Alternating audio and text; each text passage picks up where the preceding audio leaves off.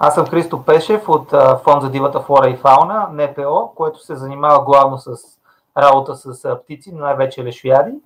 И по проектите за черния лешояд, за които става дума, работиме като партньор с Зелени Балкани и редица други западни организации. Добре, а сега този разговор го правим заради а, един момент в а, нашата а, природа, така да се каже. А, може да разкажеш а, кой вид се върна в нашите земи?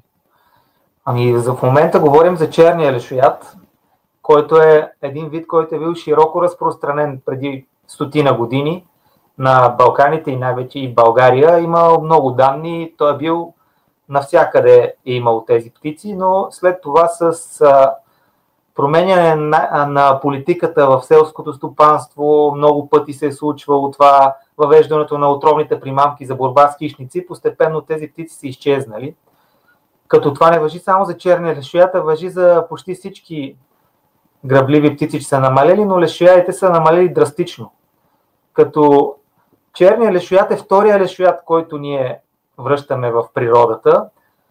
Белгавия лешоят беше първия и 10 години работихме усилено по връщането на Белгавия лешоят и в резултат на тази работа в момента има няколко нови колонии в страната и бройките на птиците се увеличават.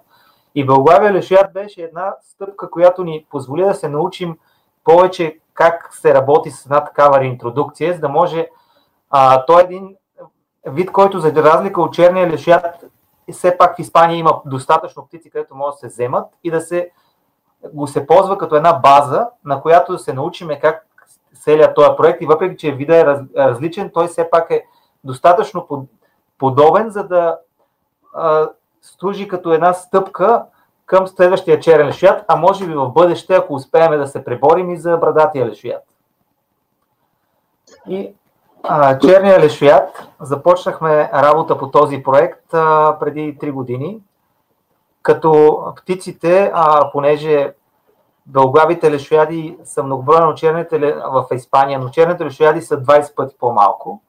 И затова доставката и самата организация, как да се вземат тия птици, как да се извърши този процес, беше доста по-сложна и доста повече детайли трябваше да оговориме с нашите западни колеги, дори да ни позволят да ги вземем тия птици и започнем да този процес, защото тези птици са редки дори и там и не всеки е съгласен да даде птици, да се започне въобще процес.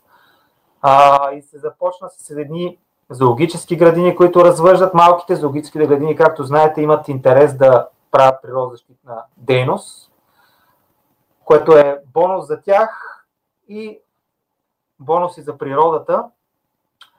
А, другите птици, повечето птици са от, от Испания, те са от центрове за рехабилитационни центрове. Птиците, ако изпаднат в някаква беда, млади птици най-вече, изпадат в беда след излитането от гнездото, не могат да намерят храна, те ги хващат, погрижват се за тях, но а, все пак има някаква бройка в Испания. Те са съгласни да отделят част от тези птици, да не ги дадат, за да почнем реинтродукцията тук. Като през 2019 година започна, 2019, да, започнахме първите пускания просто на пробни и след това по-големите бройки започнаха през 2020 година. Като не бяхме сигурни, че тази година ще се случи някакво размножаване, защото тези, тези птици са млади и при белогавите лешояди процесът дори е още по-дълъг, защото те стават по-озрели на петата година. А, а пък черните лешояди малко по-бързо, но дори при тех трета-четвърта година пак много трудно става загнездване. И сме много радостни, че тази година се получи първото загнездване и шанса по принцип за младите птици да извадат малки е сравнително малък, нали, успешен успешно. Обикновено първата година строят гнезда, правят, снасят, но не успяват да, за да, да изгледат малко и затова сега се надяваме, имаме две двойки, които са снесли със сигурност и се надяваме да видим дали ще има успех тази година.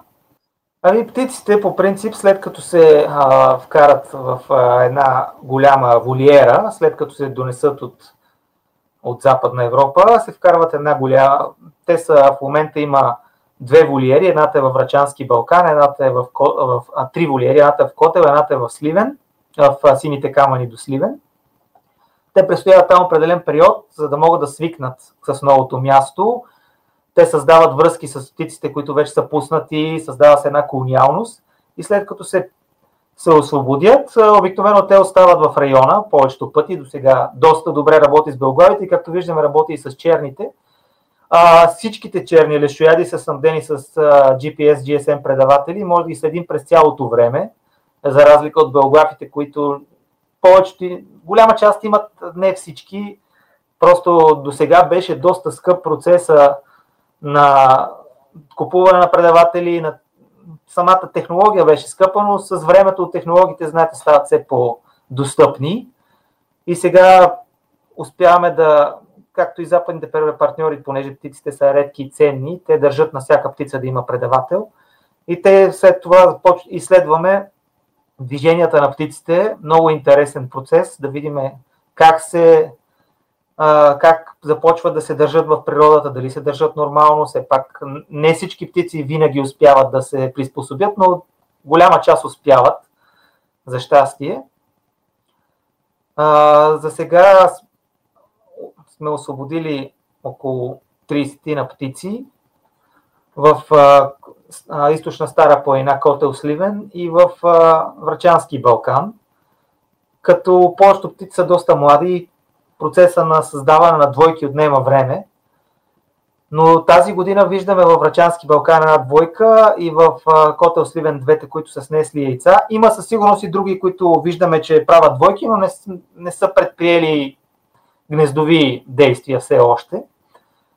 Може би до година вече почнат по-масово този процес, ще имаме и нови освободени птици до тогава. И това изведнъж процеса нали, ще се ускори, което е но все пак това, че още на третата година успяха да снесат яйца е много радващо и нашите западни партньори, нали, като им съобщихме, те са много въодушевени. Много птиците през топлите месеци предприемат дълги, дълги полети, но се връщат, което е естествен процес, но хората в смисъл се изненадват. Мисля, една птица отива в Северна Румъния и след това се връща на същото място и това е знак, че те го приемат нали, вече за собствена територия. А младите тръгват да мигрират обикновенно, като първите, които пуснахме млади, защото те бяха пуснати от хак, т.е. създава се едно изкуствено гнездо, слагат се младите птици вътре и след, след това се подхранват без да вижда птицата нали, какво се случва.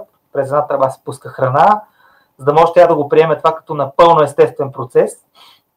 Те излитат и младите обикновено мигрират по-възрастните, които пускаме, не тръгват да мигрират, което е нормално за вида. И затова тази година имахме а, птици в Южна Гърция, в Турция, които, две птици, които прекараха зимата там и се надяваме с... Едната се върна, едната в момента е в а, Сливен котел територията, дори доведе партньор, така че е много интересно. Дали ще се задържи партньора, не знаем, но за сега, но тя се върна с партньор а другата е все още в Турция. Се надяваме до година да се върне, защото вече миграцията тече и тя още не е тръгнала. Така че може би и тази година ще остане там. Така се добива много интересна и научна информация за, за живота на тези птици, но все пак природозащитният аспект е най-важен за нас за сега, въпреки че изследваме поведението на птиците. А, за да им създадем чувството за колония, създадохме изкуствени гнезда се склагат, защото младите птици, като виждат, че се случва нещо, че имат гнезда в района, те го още повече, нали, това ги кара да се чувстват в една по-голяма колония.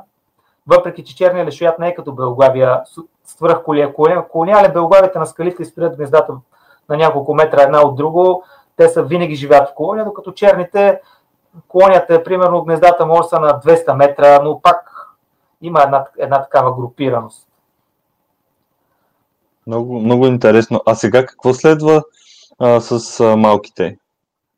Ами, сега малките първо следиме какво се случва. Ако успеят да излюпат малки, което ще бъде гигантски успех, защото западните колеги ми казаха, ами ние мислиме, че шанса да се излюпат малки е 20%. Въпреки, че вече са снесени яйца. Просто птици са много млади. А, но да приемеме, да, да кажем, че се е, излюпат тези яйца. След това младите след като то се изчислява определен период, вече са, когато са достатъчно големи, те ще се маркират.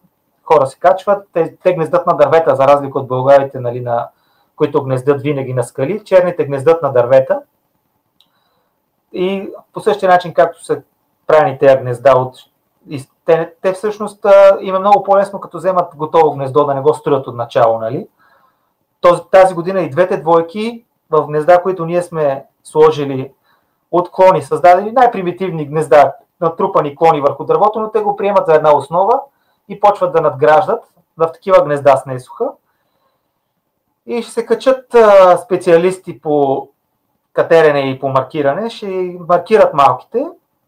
Ще сложиме предаватели и ще видим как ще се държат те, което е също много интересен процес. Най-вероятно ще почна да мигрират и те, защото е типично за първа година, но ще видим. Това е, това е наистина успех, а и това, че а, да кажем, български лишоят е докарал друг а, лишоят, тук също означава, че а, по този начин а, вече естествено може да се увеличи сам, самата бройка? Ами това е доста трудно, защото самите птици са много малко. Значи в цяла, целите Балкани имат 35, около 35 двойки и те всичките гнездат в, а, в резервата Дадя в Гърция, което е близо до делтата на Марица. То е много близко до България и много черни лешояди идват да се хранят на площадки за подхранване, които наши колеги в източни Родопи поддържат. Но от 28 години не беше виждано гнездо. Имаше данни за едно гнездо преди 28 години, птиците, доколкото знам, са били отровени с примамка за тровене на вълци. И след това не е имало такова гнездо въобще. А, и, и много трудно. Те могат да, при, при, нали, да привлекат няколко птици, но дори в Гърция тия птици ги няма. Те са 35 двойки и малките, които произвеждат, а, не успяват да увеличат дори самата тяхна колония защото има преклено много опасности, срещу които работим. И отрови, нали, както споменахме и другите опасности. Сега, може би, нашите птици вече като са тук и те ще създадат една критична маса, дето ще успее дори на гръцките да помогне да има някакво увеличаване и там, защото и там положението въобще не е добре. Гърция също се трови, дори се трови много повече от България. Това, нали, това по наше наблюдение може би не е така, но може би те, дори, може би те откриват повече отрови, не знам. Но има много отрови, отрови в Гърция. Този месец имаше а, един скален орел отровен намерен, а в Турция пет черни лешоя да беха отровени този месец и непрекъснато научаваме подобни новини. И дори малко отровени една, две, пет птици, това е огромен удар за много малката балканска популация. Да, да. За такъв а, малък а, брой птици, а, 3-4 от тях е сериозен процент. Да, и за това се надяваме нашите птици да помогнат и другите на колони. Но това е, може би те ще останат просто там да си гнездат и постепенно ще се а, увеличава нали, територията, на която гнездат, много е възможно, защото те са, доколкото нали, знаем от западните колеги, те гнездат на местата, където приемат за територия и по-трудно ще отидат там да гнездат, но не се знае, има изненади. Да. Супер. Еми много интересно, дано, дано се получат така нещата, наистина. Ние разрушаваме, но имаме и капацитета да, да върнем това, което сме разрушили, така че според мен сега трябва да се насочи наистина доста енергия и внимание към тази част. А, тук се пак на Балканите все още и браконери, и, и незаконно усичане на дървета е доста, доста е проблемен този въпрос.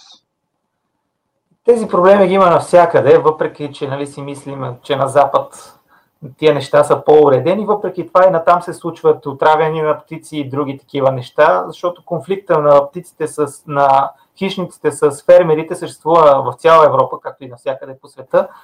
И дори да си мислим, че нали, тук не са толкова добре законите или хората не ги спазват, тия неща се случват навсякъде. Въпреки, че на някои места може би случват повече, на други по-малко, но се случват. И това е основният проблем за тези птици, отровите. И това е довело до, до техното изчезване като гнездящ вид и в България. И много голяма част от работата на хората се занимават с лешояди е точно преборването на проблема с незаконното трогане. Също всички, всичкото трогане е незаконно, но по принцип това е най-големия проблем. Кои са най, а, как да кажа, причините, какво пречат и на кого? Птиците не пречат на никого. Проблема е с вълците, бездомните кучета и всякакви други хищници, които а, се създава конфликт между тях и фермерите, когато на един човек вълците му издадат а, няколко овце или примерно няколко телета, това е огромен финансов удар по неговото стопанство, по, неговото, по, неговото сем, а, нали, семейство, по неговия семейен бизнес и човека е принуден да се търси други методи. Като обикновено хората първо почват да се интересуват какво може да им помогне, повечето, нали, какво може да се направи. В един момент, като не виждат никаква помощ от никъде, взимат нещата в свои ръце и слагат отровни примамки, като тези отровни примамки са опасни не само за хищниците и за птиците, но дори и за хората. Случват се такива неща, остава се, това е остава една силна отрова някъде в природата. Всеки може да иде да пипне, има случаи документирани, отровът се промъква почвата, хората изяждат гъбите, след това и се натраят, всеки възможни ситуации са а, възможни, така че трябва да се измисли начин да се. Това е много сложен процес, защото от години се опитват хората да го решат, да се помогне на тия фермери и по някакъв начин да се намали този конфликт. Ние от дълги години работим, но се изисква и намеса на, на държавата, на по хора да си не става само нали, НПО-тата да работят по този въпрос, защото нито имаме достатъчно сили, нито имаме власт да го направим. Да, да. Ами, сложен е казуса, но предполагам, че трябва някакъв баланс да се измисли между природата и нали, дивата природа и а, хората, които живеят близко до, до нея, защото няма как. Ние така или иначе взимаме все повече и повече територия от, от, от гори, от джунгли, не само за България и Европа, но виждаме как и коронавируса, благодарение точно от животно към човек и от а, контакта с диви животни създава много вируси и много проблеми, така че ние винаги сме изложени на някаква... Ами, те, са, те са свързани нещата. Коронавируса не е само от контакта, коронавируса е от пренаселеността, от да, съвсем, да. съвсем различна е динамиката, когато имаш 8 милиарда човека на Земята, отколкото когато имаш 2 милиарда и много по-лесно се предават тия вируси. И всичко, това също е свързано и с всички тия птици, които изчезват. Нарушава се един баланс, който ако не е добър, страдаме ние след това. Да, да, така е, да. И, и сега сме в огромна глобализация. Сега точно от единия край до другия край на Земята се стига за часове, не за дни, за часове. И, и това нещо, което а, говорим, има и а, има връзка с а, природата и тук, защото ето как вие сте взели от Испания птици, които тук да могат да, да продължат и ние трябва да, според мен, да използваме ресурса, който имаме като технология като умствени а, същества, и, които можат да взимат друг тип решения, да, да помагаме на природата и да, да развиваме. И вярвам, че може да се намери и баланса, и решението за решаване на такъв тип проблеми с отровенето. Има ли а, как да кажа, да кажем, горски стопанства, които помагат, организации, други, които са на местни, местно ниво, като, не знам, община, кмет, някой, който също да, да ловни дружинки или по-скоро пречат? Е, има много хора, които помагат и, общи, и много и общини. И, а, има желание за това. Въпросът е, че а, самия проблем с хищниците е много сложен. А, значи, както лешоядите, те супер, всички се радват, имаме птици, има желание за туризъм, има желание хора да ги виждат, дори само като ги видят, нали, се радват. Но проблема е с хищниците и с отровите. Естествено, тези птици имат и други проблеми, в смисъл електропреносната мрежа, много птици умират кацащи по стълбове, но това са проблеми, които решаваме в, момент, в момента, откриват се кои са опасните стълбове, изолират се, работиме с, органи... с фирмите, които се а, стопанисват мрежата, имаме доста добри връзки в момента за точно за това, има проекти за изолиране на стълбове, които а, е, всъщност не е въобще скъп процес да се изолират опасните стълбове и да има огромен, а, огромна полза след това природозащитна. А, Други проблеми са с храната, която се унищожава в екарисажи, нещо, което трябва да се реши в бъдеще, а, защото а, много често хората ме питат, като ги връщате ти птици, нали, те какво ще ядат, нали, защото то няма диви животни, а всъщност това не е точно така, защото а, добитъка се увеличава, всъщност особено в Югозапада, добитъка много се увеличи последните години, все пак ние искаме да ядем една качествена храна и тия фермери по някакъв начин, те фермери я доставят и този процес е много добър за нас. Но като когато всичките тия трупове от тези животни се унищожават в екарисажи, а, това първо, че замърсява природата, второ, че унищожаваме храната на тия птици. И въпросът, ама те няма какво да ядат, е всъщност ние унищожаваме с всички сили техната храна, някой пита, ама те няма какво да ядат, нали? Смисъл. Ние дори част от тая храна, най-чистата, примерно, то е естествено, че ако има някаква болест или нещо, тия трупове трябва да се унищожават, но има напълно здрави животни, които умират стотици хиляди всек, всека седмица, нали, които просто по закон трябва да се унищожават и в Европейския съюз се даде позволение да може да създават тези площадки за подхранване за птици и ние по този начин работим и това се увеличава. В Испания има стотици площадки за подхранване, хиляди, където те още не се занимават с екарисажи или да пренасят на огромни разстояния а, тези трупове, те просто ги изнасят на тези площадки близки до селата и там има много лешояди. По този начин си, ние имитираме природата един вид. Като едно време първо са имало диви животни, хората са ги унищожили в огромна степен на по-голямата част от, от земята. След това тези птици са почнали да се хранят с трупове на добитък, който е бил достъпен, имало е много добитък. Лешоядите пак са били добре. В един момент за 100 години ние просто и правим този добитък да изчезне, защото той е там, обаче труповете ги няма.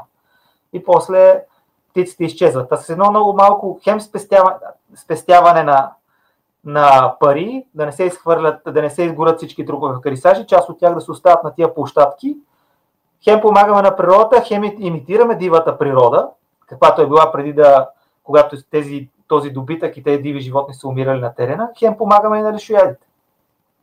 А в България вече има ли такива площадки? Ами да, има в източни Родопи от, 70, от 80-те години работят такива площадки и постепенно се повече, нали? Като това е довело до спасяване на белгавеле шоят в България.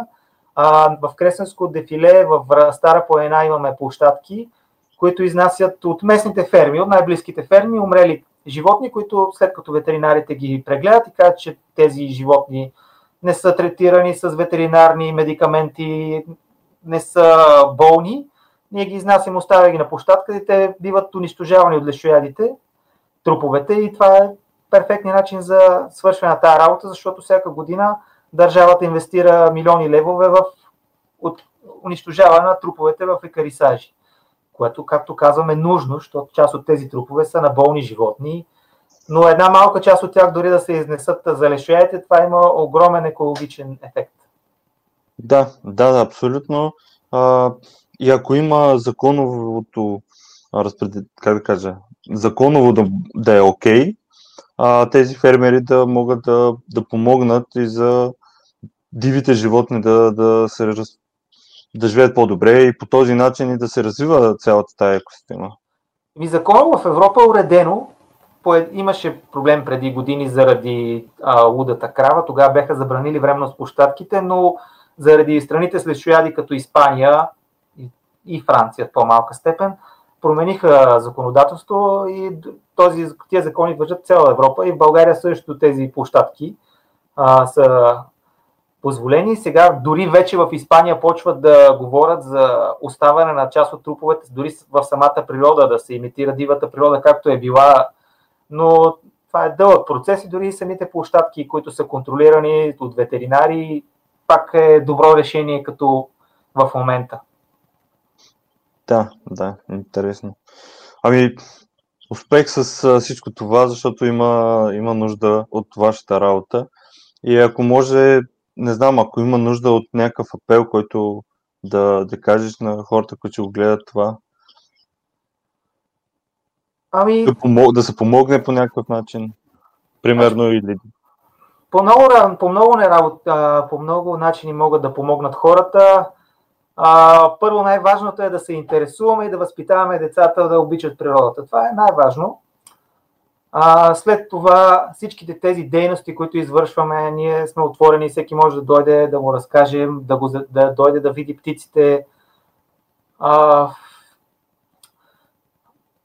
има начини да се подпомогнат доброволчески.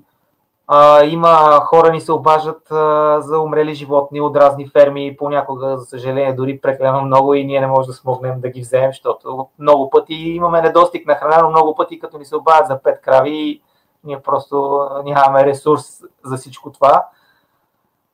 Но важно е хората да знаят, че има ни такива проекти и тези проекти имат а, огромен успех за сега, защото ние, както знаете, в България с малко пари, тук а, сравнено с Западна Европа, ние нещата са все още по-ефтини и с малко пари успяваме да направим това, което в Европа не успеват със същите финансови средства да направят.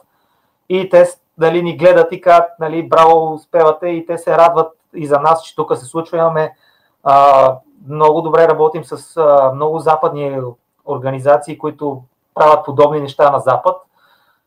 Надяваме се един ден да успеем да върнем и брадатия лешоят, както работиме с черния в момента и да станат четирите вида, европейски вида лешоя да ги има в България, защото в момента имаме бългави, почва да се появява черния, египетския лешоят е в много трудно положение, работят много хора по въпрос с египетския лешоят, но брадатия лешоят отсъства и той е символ на българската природозащита и се надявам един ден да успеем и него да го върнем. Дано, дано, вярвам, че с а, хора като теб няма как това да не се случи, така че Добре. вярвам, че а, благодарение на, на хората, които имат желание да помогнат, също ще, ще се подобри всичко това нещо. И оставаме ние от БГ Наука, нали, ако има ние как винаги да популяризираме и не само, каквото и да е, ще, ще помагаме, стига да е по силите им. И последен въпрос. А, има ли европейско финансиране или а, друг вид а, помощ, която и Европа или България помага тези неща да се случват или по-скоро малко на мускули се случват нещата? И двете неща са верни. А, значи има европейско финансиране. А, програма LIFE е много добра програма. Къ... Създават се проекти, те ги одобряват, а, след това се работи, както знаете, по тези проекти, но тук е много трудно в България. Знаете, не винаги има едно такова, ама то европейски проекти, крадат се пари. А, всеки е свободен да дойде, да види, да се информира тези проекти, как са изхарчени тези пари. Мога да ви кажа, че тези пари ние така ги смятаме, че проектът да бъде одобрен, да свършим работата, ама знаете, има инфлация, едно нещо струва едно, след две години струва друго, проектът е 7 години и в един момент понякога се оказва, че парите не стигат за едно, не стигат за друго, те са много точно изчислени, защото знаете, за един такъв проект, който го одобряват в Европа, защото нашите проекти се пращат директно за одобрение в, в Европейската комисия, всяко нещо трябва да бъде изчислено, да бъде казано и се работи доста трудно. Но за сега се справяме, въпреки че като има, ня... имаме големи проблеми, особено с неразбирането на хората на целият този процес и какво, процес и какво се случва понякога е доста демотивиращо. А, западните партньори да казват, е страхотна работа, нали, невероятен успех в България, черни лешояди и бългави лешояди, в България пресата понякога, жълта преса да пише, е това е касичка пари нали, за, за зелените, което е тотална глупост и просто един черен пиар, но може би хората с времето, като виждат реалните резултати, защото реалните са резултати се показват това, което се случва. Като идеш в, а, навън и видиш реално птиците и виждаш, че нещо е свършено. Друго е да кажеш, е, нали, те тия пари къде отидоха и то няма нищо нали, реално. Така че мисля, че нашите резултати показват а, реално свършената работа. Абсолютно съм съгласен и а, такъв тип, а, как да кажа, по-скоро лошия пример в а, България и не само, защото се крадат пари навсякъде, не само в България, а, по-скоро създава лошо име, може би, за проекти.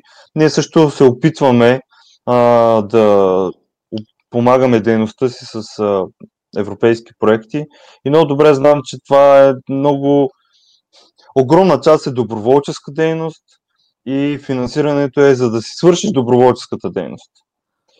А, много, много, много работата има в а, тази сфера на каузата, да го нареча така. Така е. Просто а, и работата с диви птици е много по-непредвидима, много по-трудна. А, едно е нали, да имаш нещо контролирано, да, да работиш дори с хора, които знаеш какво ще се случи, като при те диви животни, те отиват на, на различни места, нещо се случва, това са птици, които всеки ден прилитат огромни разстояния, просто един доста труден процес, но надявам се с времето хората да почнат да оценяват тези птици като част от българската природа. Хората свикват и виждат, излизат изведнъж и виждат едни птици и казват, е колко хубаво, нали, имаме супер хубава природа, но всъщност преди 100 години на същото место може да не са били 5. Може нормалното там да има 500 птици. Обаче ние просто сме го виждали цел живот едно нещо и си мислиме, че това е нормално. И когато започнахме да занимаваме с лешояди едно време, а, хората ме питаха, бе, какви лешояди? Лешоядите живеят в Африка, нали? а такива лешояди в Европа. Техните дедовци, дядовци, като ги питат, те казват, а едно време орли картали имаше навсякъде, нали? Ама хората са свикнали, те не са го виждали. И сега има един процес обратен, на връщане на това нещо, защото е много по-лесно да работиш с един вид, дето хората го приемат за нещо, част от тяхната природа. Като кажеш, нали, мечка вълки, хората знаят, че трябва да има мечки вълци в България, защото това е част от българската природа. Ама преди 10 години, като им кажехме лешояди, те казаха, какви лешояди, нали? Няма такова нещо. И това е също един много важен процес, но смятам, че с нашата работа младите хора вече почти няма хора, дето не знаят, че има такива птици в България и с времето започват да го приемат като нещо нормално. И това ще допринесе много в бъдеще за спасяването на тези видове. Да, съгласен съм абсолютно. Много, много добре го каза. Трябва да, да свикнем а, с, с това, но и да знанието ни да, а, как да кажа, да не ни пречи това, че не сме го виждали, а по-скоро да приемем а, че това е част от а, България, защото се гордеем с нашата история. Хубаво е да се гордеем и с природата, която сме имали и трябва да продължим да се грижим да, да запазим това, което сме имали. Точно така и това, което сме имали с малко, трябва да, да, да се интересуваме, да сме любознателни, да знаем какво сме имали, да го, да го ценим.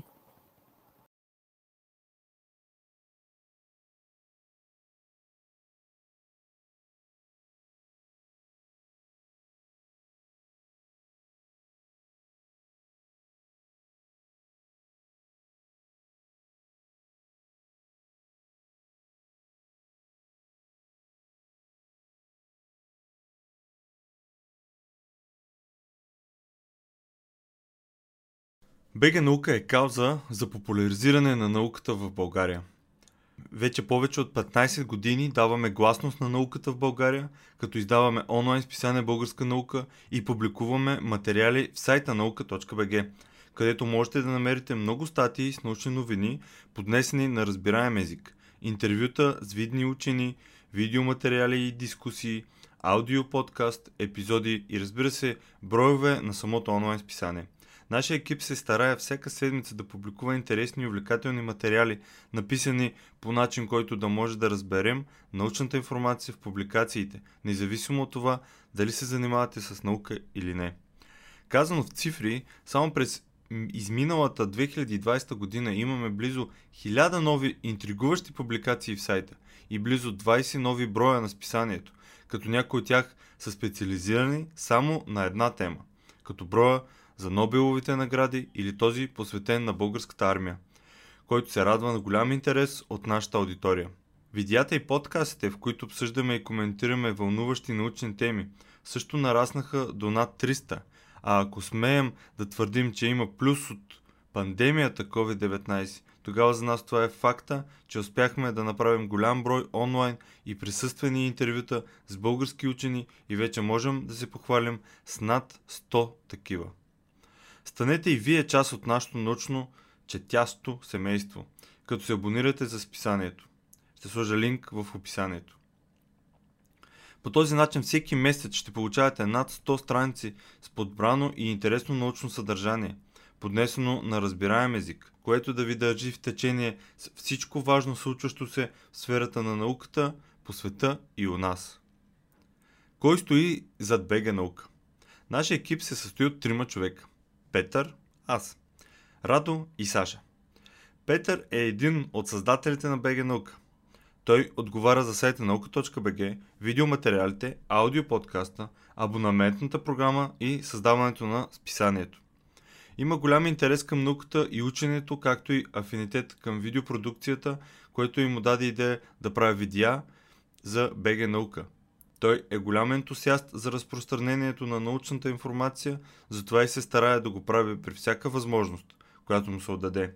Понякога в ентусиазма си да сподели нещо избързва и допуска правописни грешки, та ако нещо такова ви хване окото, значи той нещо е объркал, докато добронамерено е бързал да го сподели с всички.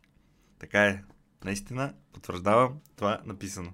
Радо е ценен автор на списание Българска наука още от самото му създаване през 2005-2006 година. Има огромен интерес към историята и през годините е бил автор в списание Военна история, както и сценарист документалните филми на БГ Наука на Нож от 2012 и Трагедия и слава 2013 година, направени по повод 100 годишнините от Балканските войни. Той е автор на книгата Във вихара на Великата война, издаден 2019 година, а в момента отговаря за съдържанието в сайта наука.бг и всички текстове, публикувани в писанието, първо минават редакцията на Радо. Саша е движещата сила зад магазина Купинаука. Купинаука.com Това означава, че тя се грижи и подбира кои продукти да се предлагат в магазина, винаги е на линия за почитателите му в социалните мрежи, създава снимков материал на продуктите, отговаря за рекламите и се грижи всичко да върви гладко в процеса на изпращане на поръчките – всички тези задачи са жизненно важни за съществуването на списание Българска наука, защото онлайн магазина Купи наука е създаден с цел финансово да подпомага и издържа списанието и всички проекти на БГ наука. Какво предлагам в магазина и как изглежда той, може да разберете като влезете в kupinauka.com и разбира се, последвате Facebook и Instagram на онлайн магазина. Благодаря, че изслушахте това и ще се радвам да се абонирате, да видите списанието, да видите онлайн магазина и вярвам, че не едно, а много от нещата ще ви харесат. Благодаря и до нови срещи!